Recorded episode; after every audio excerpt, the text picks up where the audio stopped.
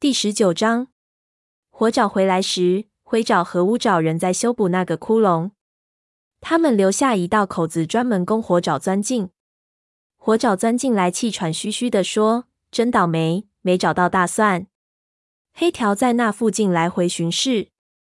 灰爪说：“没关系，我们明天再去找些来。”看见他的朋友目光黯淡，肌肉因疼痛而僵硬，火爪很是心疼。他自告奋勇地说：“我去找斑叶帮你拿些罂粟籽。”灰爪说：“不用了，别担心，我没事。”火爪坚持说：“不麻烦。”说完，未等灰爪多说，他便奔向斑叶的巫医巢穴。斑叶正在巫医巢穴前的空地上走来走去，眼里笼罩着一层阴云。火爪问：“你没事吧？”斑叶不安地晃着尾巴回答说：“星族的灵魂一直在我脑海里闪现，我猜他们可能想告诉我什么事情。我能为你做些什么？”火爪解释说：“我想灰爪可能需要些罂粟籽，老鼠咬在他腿上的伤口仍然很疼。”失心的死比伤口给他带来的痛苦更大。别担心，他会好的。不过你说的没错，罂粟籽对他会有所帮助。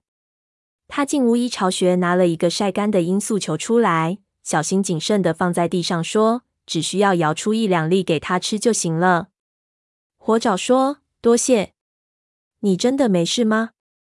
半夜避开他的目光，回答说：“去照顾你的朋友吧。”火爪叼起罂粟球，正要走开，半夜突然叫住他：“等一等！”火爪期待的转过身，看着他琥珀色的眼睛。半夜与他对视，眼睛里像燃烧着火。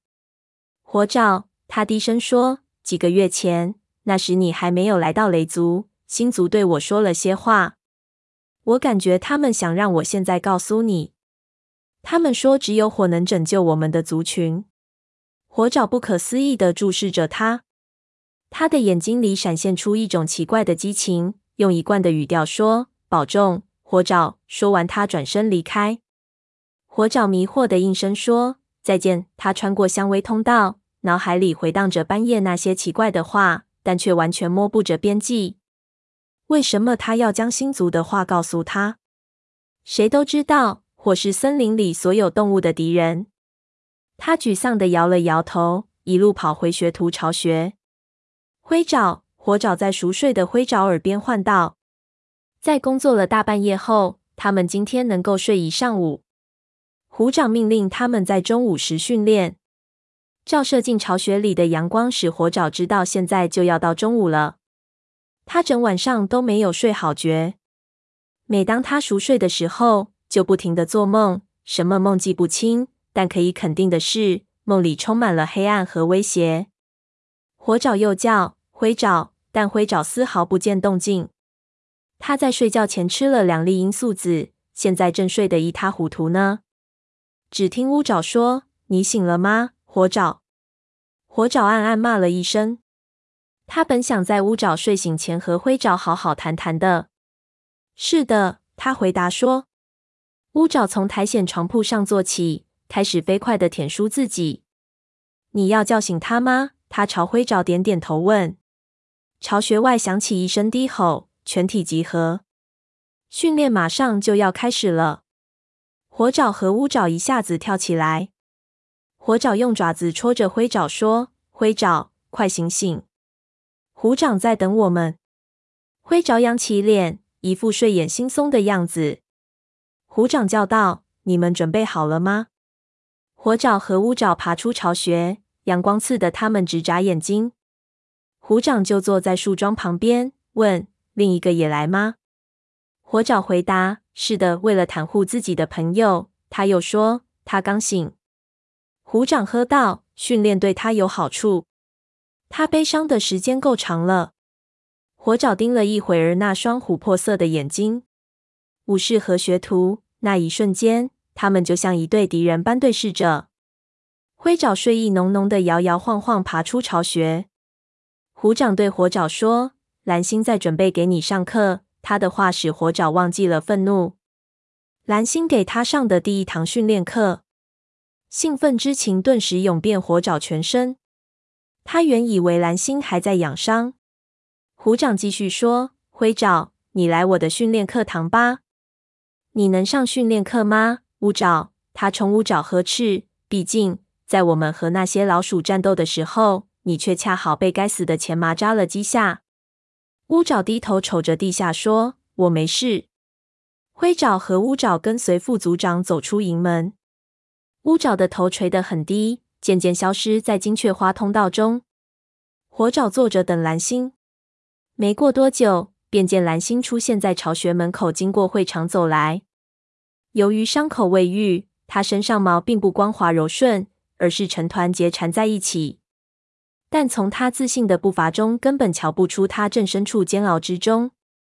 蓝星召唤他说：“走吧。”黑条和长尾并没有跟随在他左右，这一点令火爪感到惊讶。一个念头突然闯进他的脑海里，顿时使他激动不已。这就是一个告诉蓝星他昨晚偷听到的事情的绝好机会。这时，蓝星正朝金雀花通道走去，火爪几步撵上，稍作犹豫后问：“你的保镖和我们一起训练吗？”蓝星连头都没有回，说。我已经命令黑条和长尾去协助进行防御工作了。保证雷族安全工事的万无一失是头等大事。火爪心跳加剧，他准备一走出营门，就把乌爪的事情告诉蓝星。两只猫沿路来到训练沙坑，路上铺满了新掉的金色落叶，走在上面沙沙作响。火爪脑子在不停转动，寻找合适的词汇。他该怎么对组长说呢？就说虎掌密谋除掉他自己的学生吗？如果蓝星问他原因，他该说什么呢？难道就凭乌爪在森林大会上讲的故事，便空口白牙的说他怀疑宏伟是虎掌杀死的吗？直到他们到达沙坑，火爪都没有开口。除了他们两个，沙坑里没有别的猫。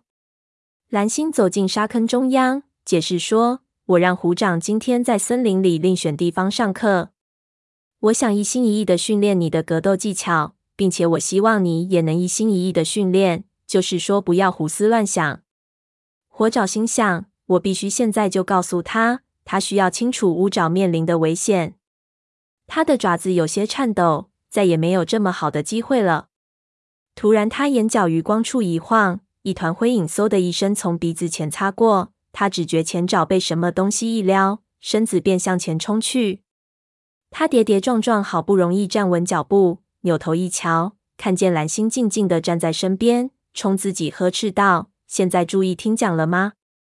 火爪注视着蓝星，赶紧说：“是，蓝星。对不起，这还差不多。火爪，你已经和我们在一起生活了几个月了，我看过你格斗，在同那些老鼠们打仗时，你表现敏捷。”在同影族战斗时，你表现勇猛。在我们第一次相遇那天，你利用智谋瞒过灰爪，并且也用同样的手段打败了黄牙。他顿了顿，然后压低声音，凝重地说：“但是终有一天，你将遇上一名具备所有这些品质的对手，敏捷、凶猛和富有智慧。我的责任就是帮助你为那一天的到来做准备。”火爪点点头，完全明白他话中的含义。他全部的神经都被调动起来，所有关于乌爪和虎掌的想法都被抛诸脑后。泥土的气味和森林里的细微动静立刻变得清晰起来。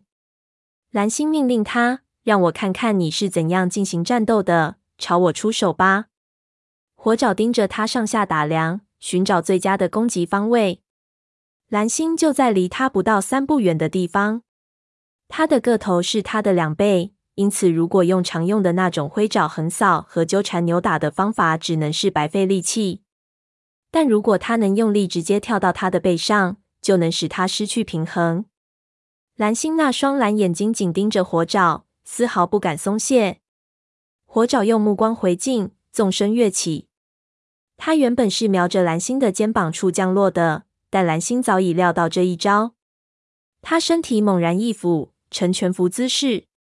当火爪飞临头顶时，蓝星一个倒地翻身。这一下，火爪并没有如期落在他的背上，而是向他的肚皮撞去。蓝星四爪擒住他，不费吹灰之力就将他甩了出去。火爪感觉自己在蓝星面前就像一个笨拙的幼崽那样束手束脚，他重重的摔在坚硬的灰土地上，两眼直冒金星，摇摇晃晃着站了起来。蓝星站起身，抖落身上的灰土，大声喝道：“很有趣的策略，但是你眼睛瞄着的方向暴露了你的攻击意图。现在再试一次。”这一回，火爪的目标是他的爪子，却假装看他的肩膀。这样，在蓝星趴下俯卧在的时，他就可趁机上前出击。当火爪跳起的一瞬间，心里不禁十分得意，但不料情势急转直下，蓝星出人意料的跃到半空，令他扑了个空。他时机算得恰到好处，就在火爪落地的同时，蓝星以迅雷不及掩耳之势落在火爪背上，压得他喘不过气来。用些我猜不到的招数，他在火爪耳边说着。从他背上下来，站开几步，眼里充满着挑战的目光。火爪摇摇晃晃站起来，喘着气，胡乱抖了抖灰土。即使是黄牙，也没有这么诡计多端。他嘴里发出低嘶，再度跳起。这一回，他扑向蓝星的同时，将前爪展开。蓝星后腿弯曲，用前爪一拨，火爪顿时从他身边擦过。他落地时，后爪用力抓住地面。但为时已晚，他身子意外重重摔倒在地。等火爪挣扎着站立起来，蓝星平静地说：“火爪，你身强体壮，行动敏捷，但你必须学会控制好自己的速度和身体的重心，这样我才不会轻易的让你失去平衡。再来试试。”火爪向后退开，燥热不堪，浑身灰土，大口喘着气，一种沮丧的感觉袭上心头。他决定这一次要让师傅尝尝他的厉害。他慢慢俯下身体，朝蓝星匍匐过去。随着他的靠近，蓝星也一模一样的俯下身子，冲着他发出低嘶。他低头避开火爪的攻击，后腿用力蹬出，身体朝他压过来。火爪飞快的在地上打个滚，从他身下躲了过去。说时迟，那时快，他的后腿猛力踹向蓝星的肚子。蓝星一声惨叫，向后飞出，摔倒在沙地上。火爪翻过身，跳起来，站稳脚步，大喜过望。接着，他看见蓝星躺在地上，这才第一次记起他的伤势。伤口裂开了吗？他冲到蓝星身边，低头探视，看见蓝星正嘉许的看着他，火爪这才放下心来。蓝星喘着气说：“这次好多了。”他站起身，抖抖灰土，说。现在轮到我了。他朝火爪扑来，将它撞飞在地，然后让火爪稍稍休息一下，就再次扑过去。火爪弓起身子，但蓝星轻而易举就让他叠了个狗吃屎。我的块头可比你大，火爪，不要试图站着抵挡我的攻击。用用脑子，如果你能快到可以避开我的攻击，就不要硬来。火爪再次挣扎着爬起来。准备迎接蓝星的新一轮攻击。这一次，他没有将爪子插进松软的地面里，而是轻轻站立，让重量都集中在脚趾上。当蓝星扑来时，他后腿一蹬，轻轻跃起，避开锋芒，让它从身边飞过。蓝星四脚着地，姿态优雅。他转过身，大声夸赞：“太漂亮了！你学得很快。”但刚才那个只是小儿科，看你怎么应付这个。他们一直训练到日落。当听到蓝星说“今天就到这里”的时候，火爪重重舒了口气。蓝星显得有些疲倦和僵硬，但他仍能轻松跳出沙坑。两只猫拖着疲惫的脚步走进树林，火爪等不及要告诉灰爪和乌爪这次训练的过程。直到他们走到营地的围墙边。火爪这才想起，他忘了告诉蓝星关于乌爪的事情。